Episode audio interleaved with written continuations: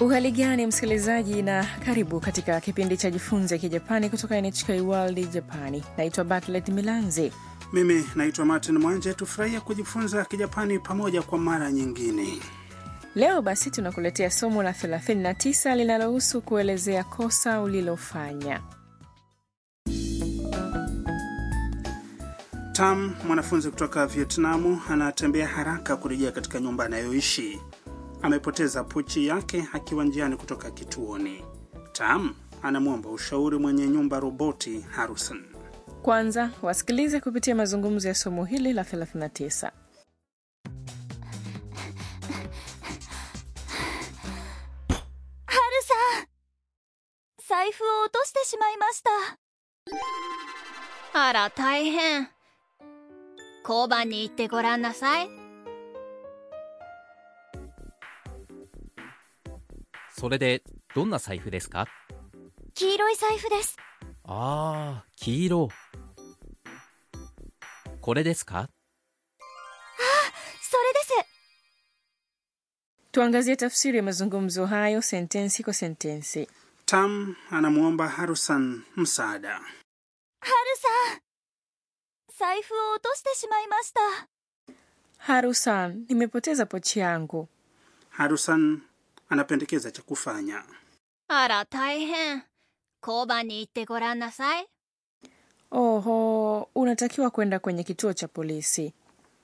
Tam anafika kituo cha polisi na kuelezea kilichomsibu, kisha polisi anauliza. それでどんな財布ですか Kwa hiyo ni aina gani ya pochi? Tam anaelezea, 黄色い財布です Ni ya rangi ya njano. kisha polisi anasema ああ黄色これですか Aha, njano ni hii. Tam anaonekana kufurahi. それです He, ndiyo yenyewe. Afadhali Tam aliipata pochi yake. Vituo vya polisi vinaweza kupatikana kote nchini Japani. Maafisa wa polisi wanaofanya kazi kwenye vituo hivyo wanahakikisha usalama na ulinzi wa watu wa eneo husika. Ni mfumo ambao chimbuko lake ni Japani.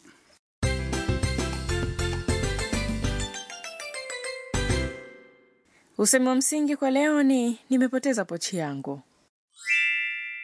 財布を落としてしまいました Ukiukumbuka usemi huo, utaweza kuelezea kosa ulilofanya. Tafsiri ya neno kwa neno ya usemi huo ni hii: 財布 ni pochi. O inayofuatia ni kiunganishi kinachoashiria mada, 落としてしまいました ina maana ya poteza kwa bahati mbaya. Umbo la te la kitenzi, 落とす yaani kupoteza au kudondosha, ni 落として na inafuatiwa na しまいました Hoja kuu ya leo ni matumizi ya しまいました baada ya kitenzi cha umbo la te. Usemi huo unaelezea majuto au masikitiko kuhusu kitu kilichotokea. Hivyo, ukitaka kuzungumzia kosa ulilofanya, mathalan kwenye mazungumzo ya leo, kupoteza pochi, badala ya kusema 落としました ni vizuri kusema 落としてしまいました Sasa ni zamu yako msikilizaji, sikiliza na kisha urudie. 落としてしまいました財布を落としてしまいました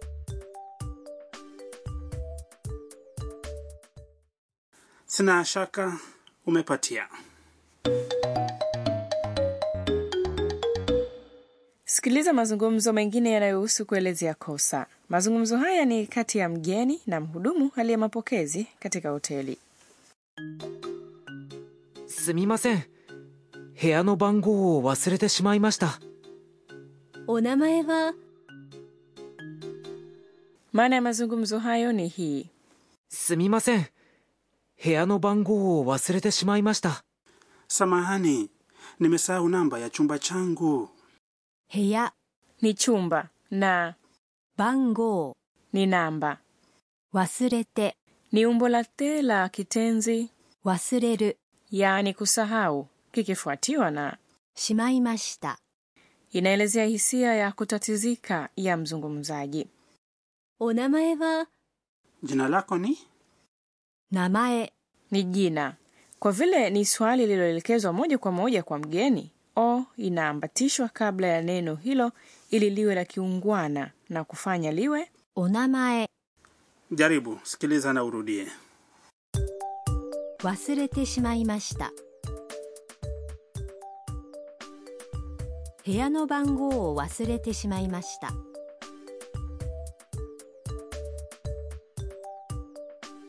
すみません。部屋の番号を忘れてしまいました。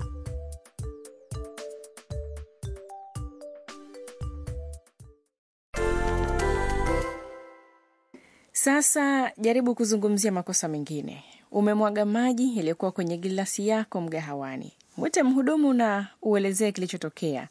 Mwaga maji ni 水をこぼす、 kitenzi cha kumwaga ni こぼす、 umbo lake la te ni こぼして、こぼして、 jaribu.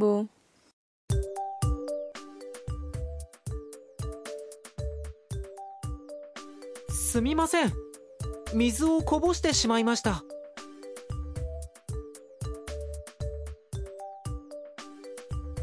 すみません水をこぼしてしまいました。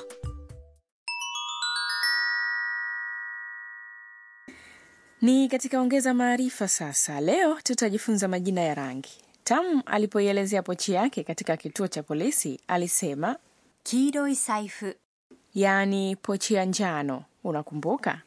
Sasa basi, njano ni 黄色い、 ni kivumishi cha i.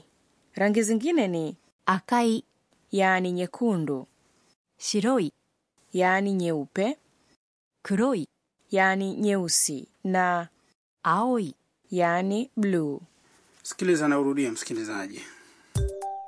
Nyekundu ni 赤い、 nyeupe, ni 白い、 nyeusi, ni 黒い、 na kisha bluu ni 青い、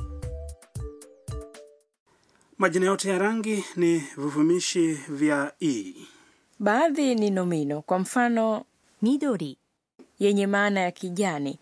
Ikiwa na nomino nyingine kama vile pochi ya kijani, unaongeza kiunganishi no katikati na unasema 緑の財布、 maneno ya mkopo kama waridi ambayo kwa Kijapani ni ピンク、 au kijivu グレー、 pia ni nomino.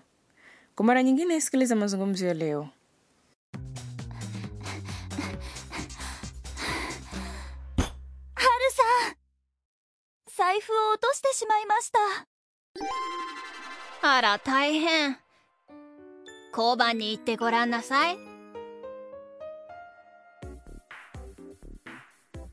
それで、どんな財布ですか黄色い財布ですああ、黄色。これですか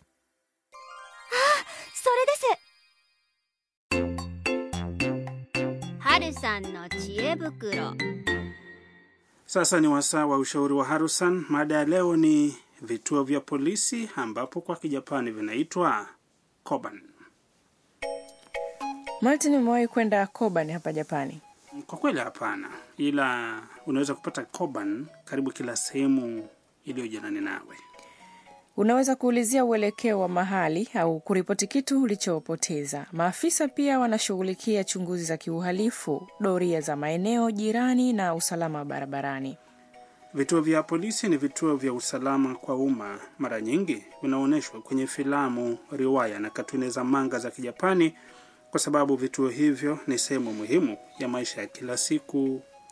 Baadhi ya watu wanadhani mfumo wa Koban huenda ndio sababu ya kiwango cha uhalifu nchini Japani kuwa kidogo. Nchi zingine zimejaribu, na siku hizi unaweza pia kukuta mfumo wa Koban kwenye nchi kama Marekani, Singapore na Brazil.